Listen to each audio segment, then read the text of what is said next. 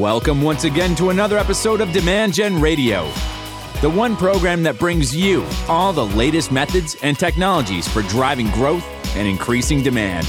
With the voice of Demand Gen, David Lewis. All right, welcome once again to another episode of Demand Gen Radio. Today on the program, I am once again joined by my partner, Carlos Hidalgo, who's our Chief Strategy Officer. And if you're tuning into these episodes, you know that on this mini series, we like to talk about the D3 methodology. And today we are going to focus on probably what is the most important topic in marketing at the end of the day, and that is analytics, or as I like to say, keeping score of your success. Carlos, thanks for thanks for joining me. As we're recording it, we're heading into the long Independence Day, Fourth of July weekend. Where are you for the holiday weekend? You know, I am traveling across the country doing a road trip with my wife. So I am currently calling from Cedar Rapids, Iowa. Nice. Well, let me ask you a question, Carlos. And I think you know the answer because you're a smart guy. Here's the question, Carlos Why does sales make the big bucks? Because sales is they're able to consistently demonstrate how they generate revenue. And the reason and, and I would say it's the salespeople that can demonstrate that and are consistently doing it. They're the ones that make the big bucks. Salespeople who don't do it are out looking for jobs. It's it's so it's so simple of an answer, so clear, and yet mm-hmm. the reason I I want to start there is I think all of us who work work for a couple reasons. One is we certainly want to get energy and enjoy what we do and feel a sense of accomplishment, no doubt. But we also want to get a paycheck unless we're intentionally volunteering for something. And that paycheck is directly related to the contribution that we make to the company, right? I mean, CEOs mm-hmm. typically are the highest earners inside of a company, unless you're Elon Musk, right? Who works, I think, for a dollar. But you know, the the C-suite makes big bucks, and the VPs, and then the directors and the staff. And if you were picking a career just coming out of college these days. You have a lot of different choices out there. And traditionally, salespeople, especially in technology, make a very, very good living. But why don't marketers out earn sales leadership and salespeople for the most part? And maybe one day they will. I certainly hope that to be the case because as we go through digital transformation, marketing is taking every year a greater role in driving revenue and driving demand. But in B2B, it's it's a challenge. In fact, it's not just a challenge. Uh, when I put uh, the book Manufacturing Demand together, when I wrote it, published it in 2012, I looked at some studies and research that was out, and I found one by the CMO Council, Carlos, and it was this that more than half of the CMOs that were interviewed in that study said that more than half said that their greatest challenge is quantifying and measuring the value of marketing programs that they execute. And that was a mm-hmm. study from 2008. And you and I were talking recently, it just came out by Demand Gen Report. That's Demand Space Gen Report um, friends of ours, uh, mm-hmm. guys, guys at another company. And what was the report that came out that you were telling me about? Yeah, the report asked marketers to rate their company's current ability to measure and analyze marketing performance and impact. 40% said they needed improvement. 33% said they were average, and then 14% said poor and adequate. So what that leaves is only 13% of companies say they're doing an excellent job measuring and analyzing the, the impact they're making to the organization. And so you think about that from a CEO perspective. If I'm telling, if my marketers are telling me, hey, I can only give you average reporting. And I remember when I was at McAfee, my CEO that I reported into for my division was really, really, he was just one of these guys that told it like it is. He said, either you're going to tell me how much money you're returning back to the organization for the investment we're making in marketing or your replacement will. And he walked out. Yeah. It was a pretty simple meeting. Based on the stat you just said, if you took 100 people and put them in a room, only 13 of them, 13 out of the 100, feel that they're mm-hmm. doing an excellent job of this. That means 87 people's jobs are at risk, their budgets are at risk, their their performance is in question. 13 right. uh, out of 100. Yeah. Right. What would you do if you had a sales team of 100 people and only 13 of them were even able to tell you whether they're achieving quota or not? That's that's just saying whether they what they know their performance is. That's not even saying that the performance is good or bad. It's just the ability to do that, right? It's just it's unacceptable and we in marketing need to do a better job. And um, that's what I want to talk about today and dive in and give you guys a, a prescription basically on on what to report uh, on. I'm going to Carlos make sure that in this episode I do a link to the copy of the book because I think if you want to revisit these topics in a more visual form, download the book. the The ebook, it, you know, it's the books are like 130 pages, but the PDF version of it you can download. You don't have to go to Amazon and buy a hardcover if you want to do it. Heck, if you really want a hardcover, just send Carlos and I a note because we have a closet full of them. We got lots of books. We're on the New York Times best giver list. But if you want to just grab it right now and dive into chapter seven, because it's going to reinforce a lot of things that we're saying today, is you got to start with the end in mind. And I start the chapter with a little cartoon, which has this CMO standing in the front of the room and it's like he's showing a PowerPoint.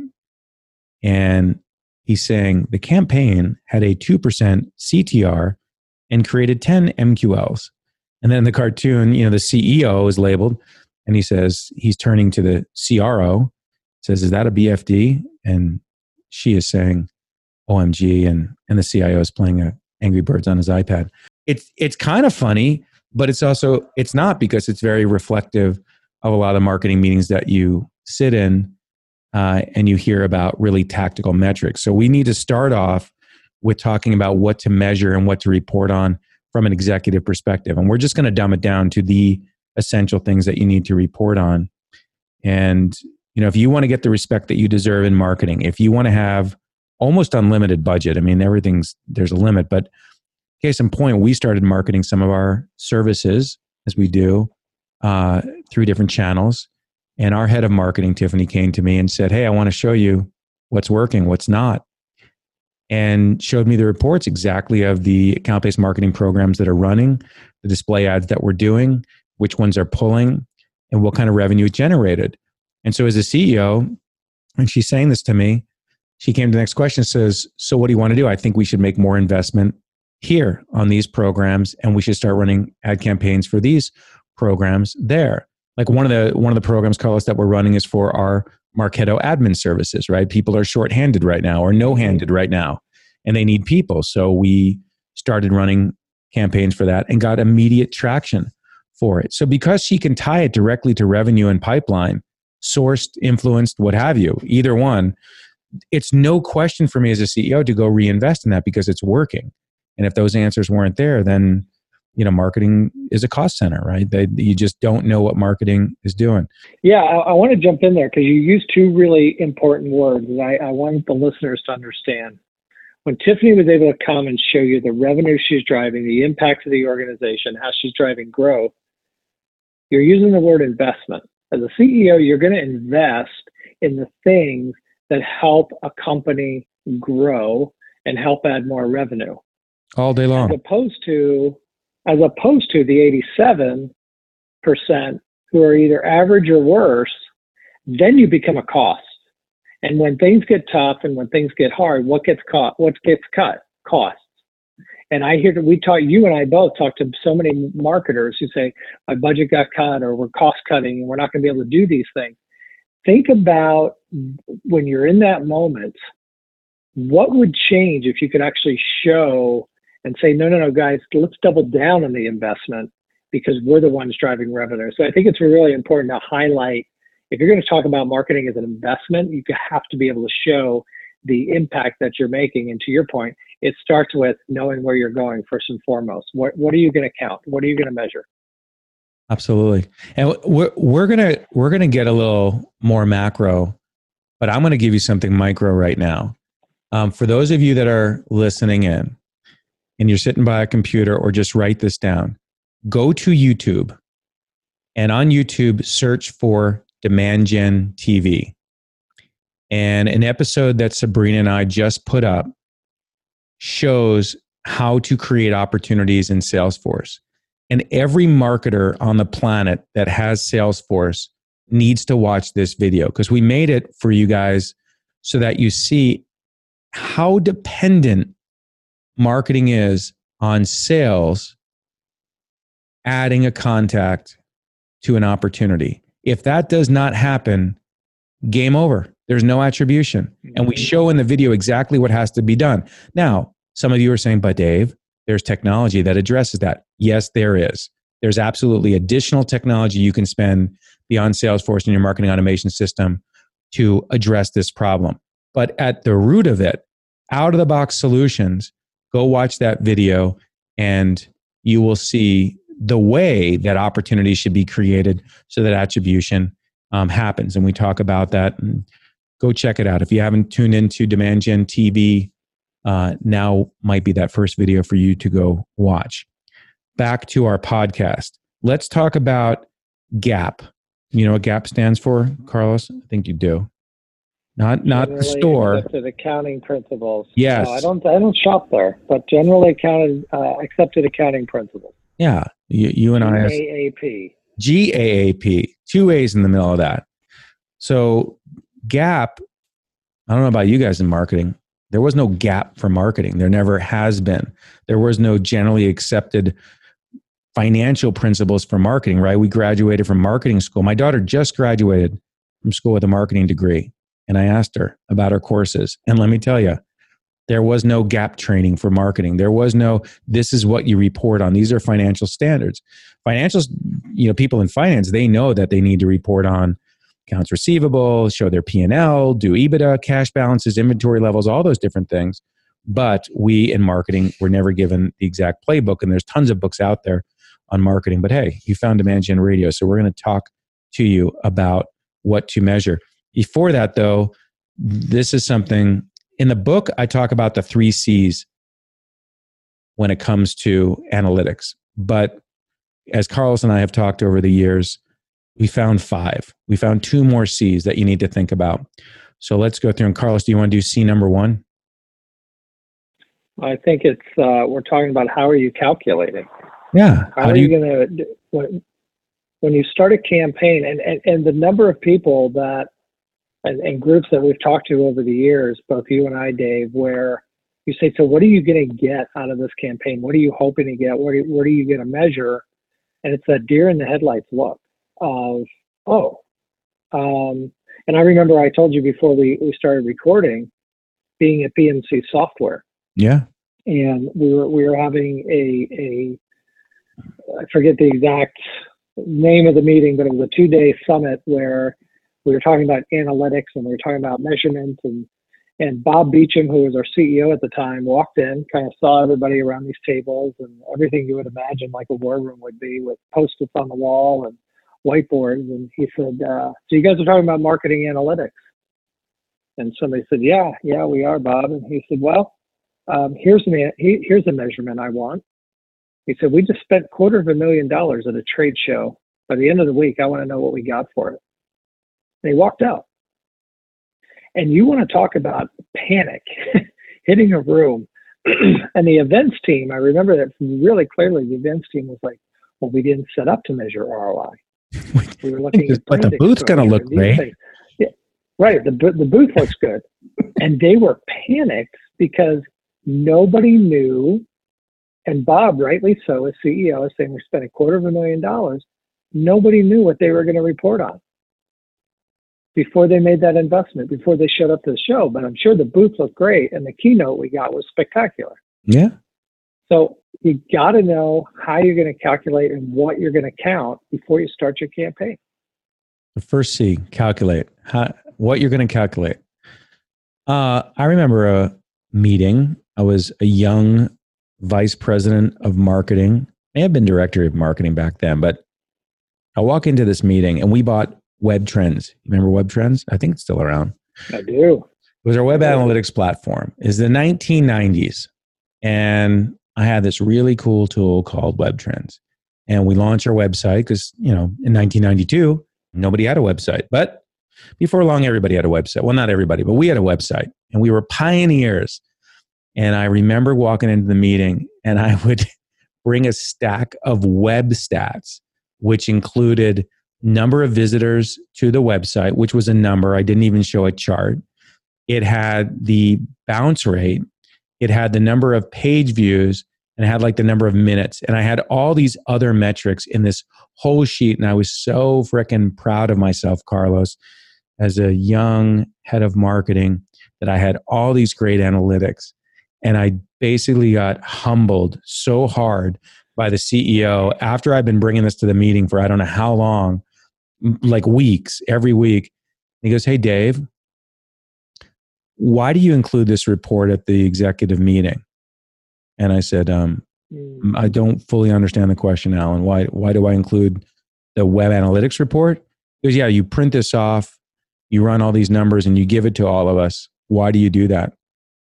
And I said, So you guys can see the uh, success and momentum of the website. And he goes, Well, we don't see that we just see a bunch of numbers. And I was like, whoa. Uh, great learning. That's a wake up call. Yeah, great learning experience. And we furthered the discussion. I said, you know what? Good feedback. I'll meet with you afterwards and talk about what we want to present because what I want to share with you guys is the volume of traffic coming to the website. Because the more visitors we have to the website and the more that they engage with the website, then the more likelihood that we are going to generate more leads and generate more e-commerce. And he goes, Well, I'd like to see how much e commerce the website has generated. That's not in your report. Okay, good to know. Right there, revenue. So I changed those reports quite a bit and dumbed them down. I went from having like a whole, you know, pages of analytics to what you might experience like in a car, just a few dashboards and dials and charts that explain that. But I also learned right then the second C of our five C's, which is how you communicate it. So I was communicating in a way that was useless to the executive team. They were not getting any insights, even though I thought this this these numbers going up were so insightful. That that numbers without charts and graphs are just numbers. The brain doesn't associate those numbers. I mean, when the newsman says or news person says, it's going to be 80 degrees. We all know what 80 degrees feels like because that's a number to us. But they still use iconography and show like the sun next to it. They don't. They don't. You know. Mm-hmm. So so pictures work. Um, third C, dish out another C. We covered calculations and we covered communication. What what's another C when it comes to analytics?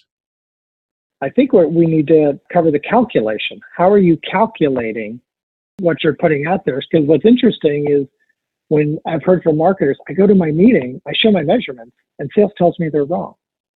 Or my finance department tells me, well, we didn't calculate that the right way. So understanding how are you calculating your numbers? You, and, and this is the part, and I know we're kind of moving into, we're talking about analytics today, but we talked about this a little bit when we talked about demand management. If you want to integrate with sales, sit down and make sure you're calculating your numbers the right way make sure that you're doing the analysis. And I've I've even talked to marketers who say we don't have somebody on staff who can do that. Start to forge an alliance with your finance department. These guys yeah. are experts at it. This is what they do. So understand how you're calculating so that you can communicate it effectively. You know, if you had gone off, Dave, based on the, the guidance you were given on your communication to uh, to go do your own thing, and you threw out numbers that were so out there, you would have had sales and and and, and executives looking at going, how did you calculate these numbers? Mm-hmm. And I've been in those meetings before. They're very, they're extremely awkward. So how we calculate our uh, analysis is extremely, extremely important. I did a podcast that I just recently put up. Uh, let me get it really quick so everybody knows. It's with Bruce Eidsvik from Genesys It's episode number 172 How to Build a Successful ABM Program. And in the show notes of that podcast, Bruce was nice enough to share his PowerPoint deck that he used to communicate the success of their ABM program. And Carlos, maybe it's should have been the first slide, but the very last slide, uh, you haven't seen it, I don't think. How many metrics are on that very last slide? Just guess. And the answer is it's a very well done slide. Like it does a very effective job of communicating Bruce's results. So, how many numbers are I, shared? I would say, th- I would guess three. You're darn close. Four. And, but to your point, really only three numbers are, are shared. The fourth is a 2x. So, in his entire program summary of the effectiveness of this program, Bruce shows marketing results 29% increase in marketing sourced pipeline. Metrics number two 45% increase in marketing sourced bookings. Metric number three 25% increase improvement in deal velocity. And the fourth, if it's a fourth, is pipeline conversion rate went up 2x. That's it. That's his mic drop slide at the end, and that's it. Now, what could be added to that? Could be a revenue number, could be dollars. You know, if you're Genesys and you're doing billions of dollars, is that going to be a big number, small number there? But if you're going to do it right, maybe you show this is what we spent, and this is what we generated, and this is what is our ROI. Doesn't take a lot, and that's the point that less is more.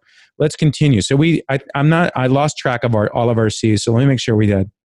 What can you count? I think I think we've got two more. I think so too. What can you count and how you calculate it and how you communicate it, what you can count on, what what you can count on, meaning trust on. I just talked about the challenges of campaign attribution.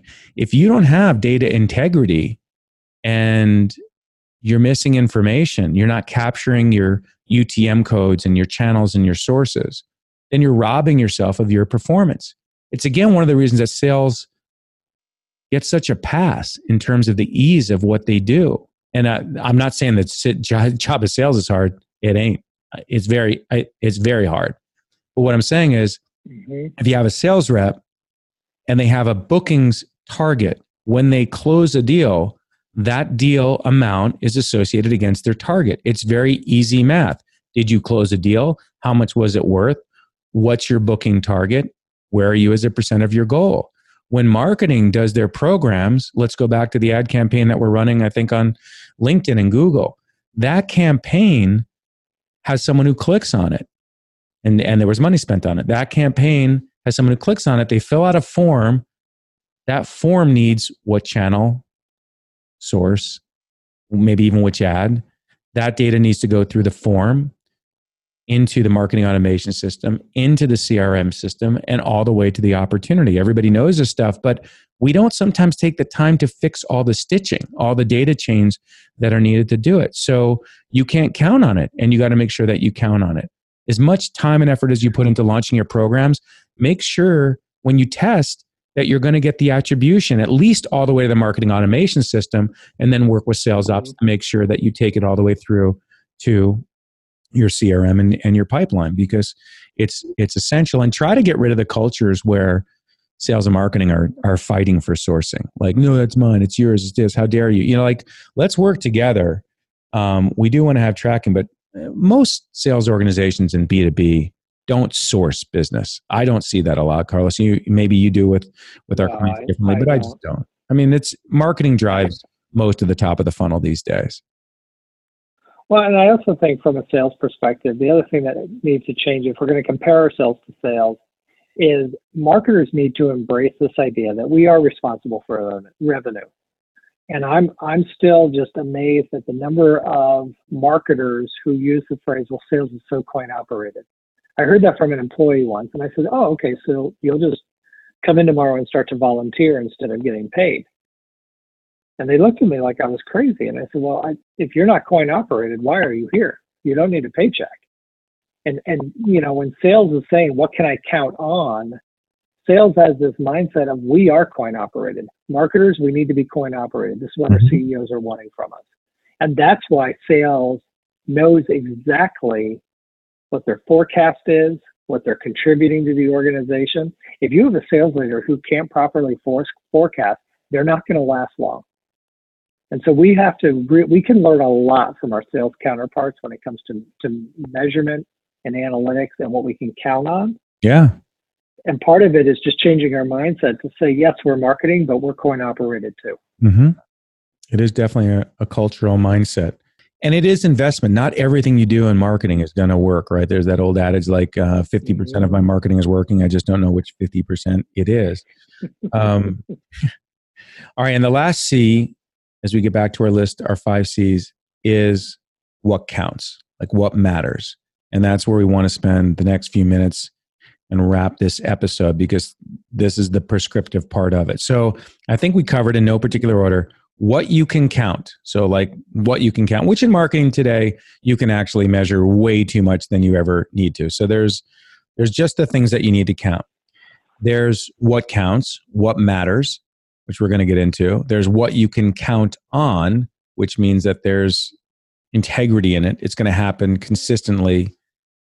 There is how you calculate it, and then there's how you communicate it, which is which is actually pretty darn important. Pretty darn important. If you remember my lesson from my CEO whiplashing, um, which which didn't which which I missed on a few of those. Great lesson early in my career. Uh, let's start with executive KPIs. We're going to break things into just two buckets today. If we did the third bucket, the third bucket would be the real tactical metrics like click through rates, like open rates. You do need to track some of that stuff but we don't need to talk about that today because I don't even want to confuse that that stuff is important at an executive level. It only matters within marketing. And you don't want to talk about, you know, open rates or click through rates and really tactical metrics like that ever with the executive team because they don't know if it's good or bad. And most of the time, they sound pretty darn bad. What matters is revenue. So, in an executive KPI, let's start off with revenue. That is at the end of the day, if you're going to report on one thing, how much revenue did marketing either source or influence? Both metrics matter. How much marketing revenue, how much revenue is sourced by marketing or how much revenue is influenced?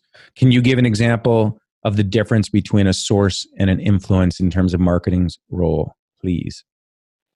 Yeah, the way I explain it is a, a source is this is a company or a lead that we never had interaction with. They weren't in our database. They came across our ad. They dropped by our booth. Whatever whatever marketing brought them in, whether it was inbound or outbound, they took an interest. They gave us their name. We qualified them. We sent them to sales. Marketing was the first interaction they had with our company. So we sourced that deal. Influence would be if I do a field event or or a salesperson is out doing so even better example salesperson is out doing social uh, selling is on linkedin using sales navigator the right way they now connect with a prospect. That salesperson enters carlos hidalgo into my crm system and starts to work that deal and now i go to your website i consume some of the marketing content i show up at a field event that marketing is sponsoring marketing has now influenced that buyer or that customer to purchase my product and to make a deal with me, even though it was sourced by a salesperson who was using his LinkedIn Sales Navigator to go out and get and grab some of his deals. So, and, and I agree with you. I think we got to get out of this. Well, this was my deal. This was marketing's deal. This was sales deal. It's the company's deal. Mm-hmm. And marketing can play a vital role in the influence or the sourcing. You just got to be able to demonstrate where you're strongest. Absolutely.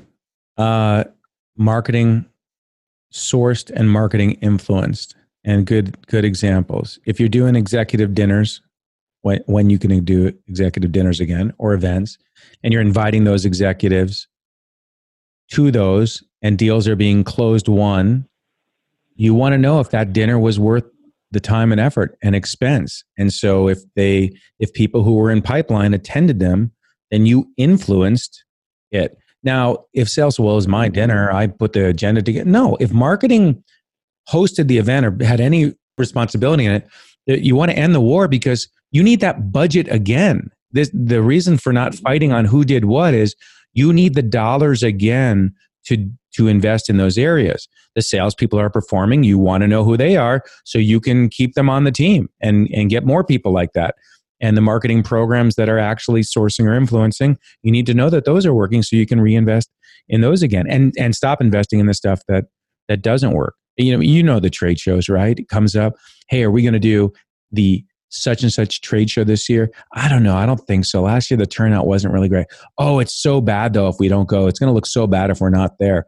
Who cares? What will be said about us? Right. Yeah, what will be said? Who cares? If there is not business coming directly from the trade show and what you do at the show, maybe you don't need a booth, but you need to have a reception or do some client dinners or some prospect dinners or whatever. Yeah, maybe have a presence, but measure everything. I did a workshop, uh, Carlos, mm-hmm. at B2BMX, as you know. I taught a master class. Uh, it was like four hours of my time. If I'm going to do that again, and I'm talking to Sal and the guys next week, if I'm going to do that at their next show, I got to know if that made either contribution, either and because I feel good about teaching people if that's the goal, but if it's actually the source business, then we have to know that the people who attended that event did they go into our CRM and get attribution to do it. All right, marketing uh, sourcing and marketing influence on revenue. Um, a lot of people do track marketing sourced leads, uh, which it is good to know that if you are running campaigns, that they are bringing in net new leads to your database, whatever you want to call that word. Uh, and we do that. Sabrina, our marketing ops person, every time we run a campaign, she has a special field in the CRM that has a checkbox or not if that record, that campaign member, was a net new record to the database. And she runs all these different queries so she can show what is actually contributing new leads to our database because that is valuable. There is value from that. And so if she's, you know, syndicating content or something like that and it's coming in, doesn't mean it necessarily sourced revenue or influenced revenue. That's another measurement. But if you want to look at where your database is growing from, that is something to track. Just I'm just be careful there because if that's the only thing you measure is lead generation and marketing, you're not taking it far enough.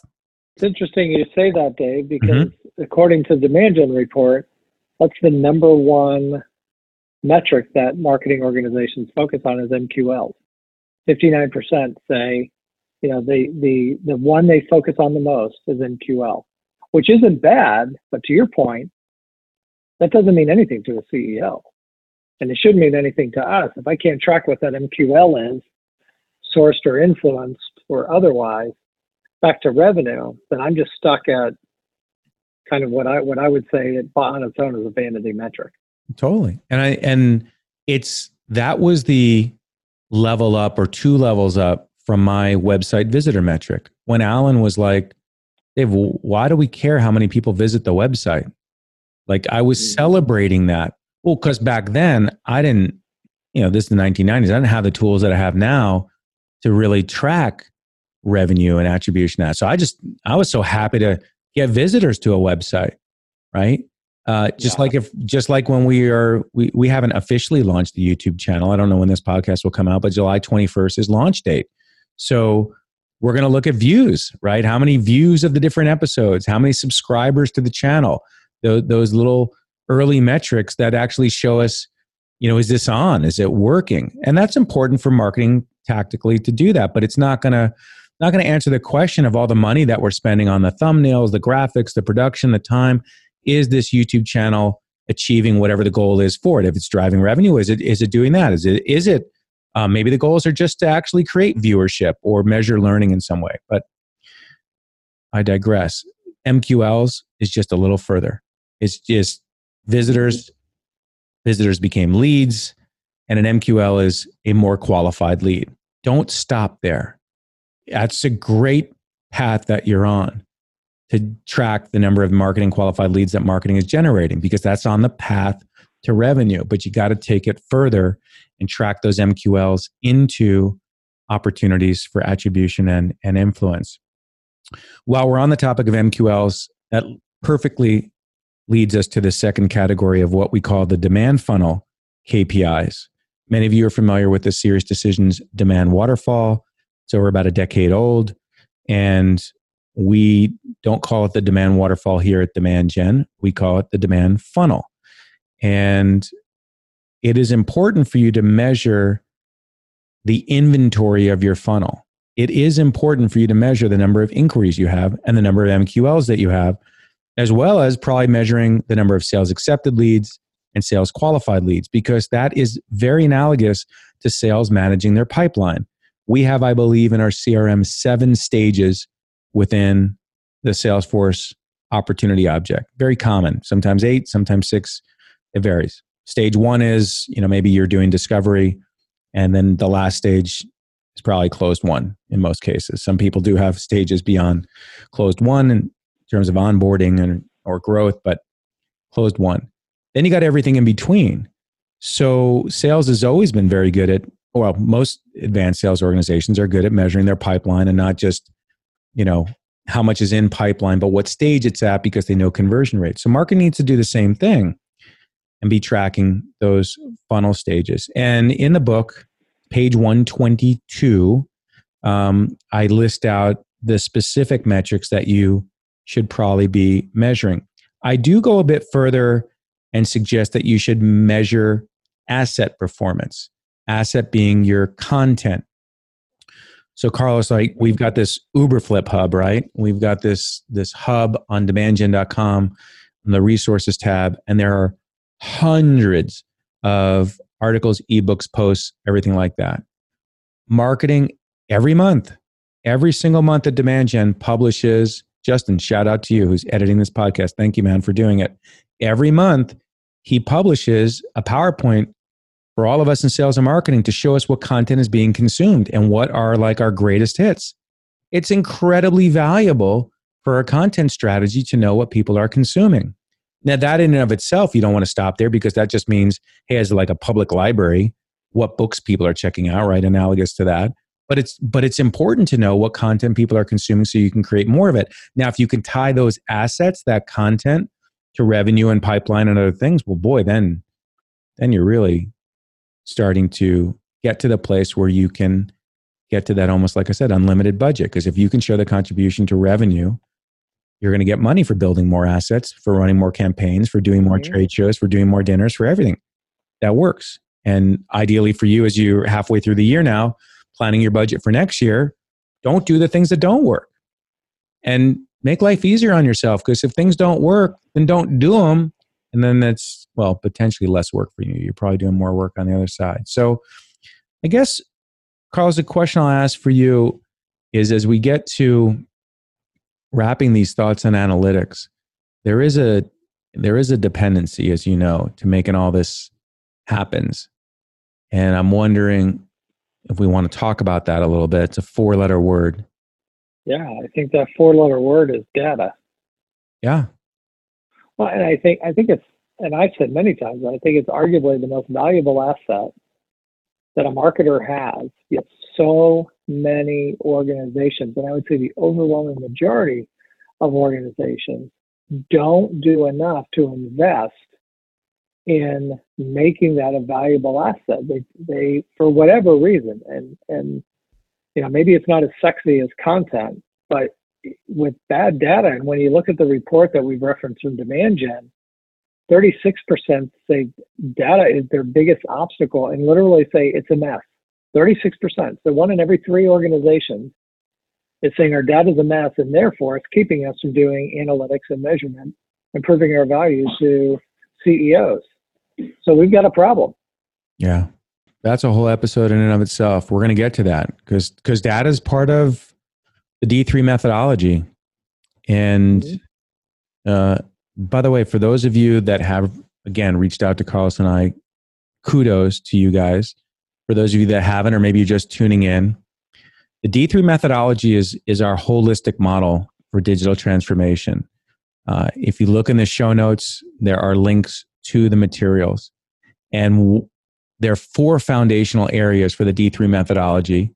One is analytics that we talked about today, and the other one is data, which we won't dive into today, but it they are salt and pepper. They they work hand in hand. You cannot do analytics if you don't have the expertise and the passion for data. And by the way, if you don't have the expertise, get it from an agency like ours or hire someone onto the team. In fact, a lot of the kids coming out of school these days, they've grown up with analytics and they've grown up with technology and they're really into it. Find someone who's, exactly. you know, got that skill who loves pouring through data and finding insights and making insights out of it.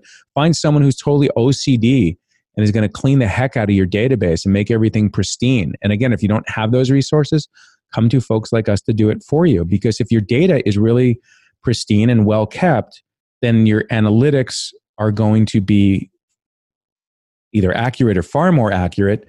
I would say accurate. And, and it's an enabler. It's an enabler to ana- analytics. And it's really, really essential. And we'll talk about it on a, another podcast. Carlos, we are halfway through the year. It's July now. And you and I have covered a lot on the D3 methodology in several episodes. Uh, you've also talked to, I want to say countless, but it's not countless, but a lot of clients and a lot of clients to be on the D3 methodology. What's what's a piece of advice you have for people tuning in on where they should start in digesting the D3 methodology and then applying it to their focus for the second half of the year?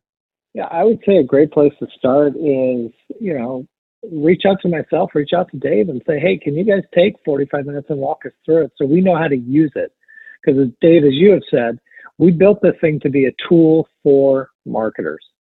And, you know, unless you're eh, with, with almost any kind of tool or, or technology or solution, you want to know how to use it. So take advantage of the time that we've offered. And, and that's been honestly the, the richest conversations I've had have been those companies or those executives who said, Hey, we heard this on the podcast. Can, can you just give us some time to walk us through so we know how to use this effectively? And I would say that's a great, great start. You're not, I can, I can promise you, you're not going to get a sales pitch, but we're just going to walk you through it, tell you what each area means, and then tell you how to use it to, to evangelize within your own organization, to teach, and then also to show the complexity that is required to create a revenue engine that you can measure and uh, grow, help grow your organization. I think it's a great place to start. It is a great place to start, and I want to I want to be completely transparent because it kind of came up a couple times. You just said it. We are not trying to sell you this methodology like I mentioned Sirius Decisions earlier, you had to subscribe to Sirius Decisions to be able to get their resources and tools. We are not taking that approach. Carlos and I have created all these materials and these methodologies to help B2B marketers be their best. We are here to be your Sherpa. We are here to be your teacher. The materials cost nothing. And the reason that we're offering to take you through it is because there is a talk track and there is a knowledge that we need to give you because otherwise it just looks like a set of really great visuals, right? We'll give you that talk track. So that's what we're offering to you. Now, we're all marketers. We know we know there's an agenda. Our primary agenda is to help the B2B community be their best. Our secondary agenda, yes, if you look at this methodology and you want to do some of these things in your organization, you might want to use our company to help you get there. Of course. But that's up to you. There's no strings attached, but learn the methodology. Download a free copy of Manufacturing Demand. Um, I'll put that in the show notes. There'll be a link to the D3 methodology. But if you want us to take you through it, please do. We'd love to share the methodology and and to get your feedback. And your feedback has been essential. So thank you. Um, we'll keep sprinkling in a couple of these D3 methodology podcasts. Uh, we've covered a little bit on the people side of things. We covered about technology. Now we talked about data today and we've dived into some of the other areas. So we'll keep doing it. I want to thank you guys for tuning in. I hope everybody has a wonderful summer. I don't know where you're going. I'm glad you're traveling, Carlos. I hope people continue to uh, try to at least get out in the sun and, and do those things. Carlos, I want to thank you, man, for all your support and all your collaboration. And it's been great to hear the success stories from the people that you've been teaching the methodology to. So if you guys haven't already, Carlos Hidalgo, H I D A L G O, find him on LinkedIn or me. I think I'm pretty accessible, David Lewis, and we'd love to take you guys through it. That's going to do it. Thank you, Carlos. Thank you. All right, you guys, we'll catch you on the next episode. Take care.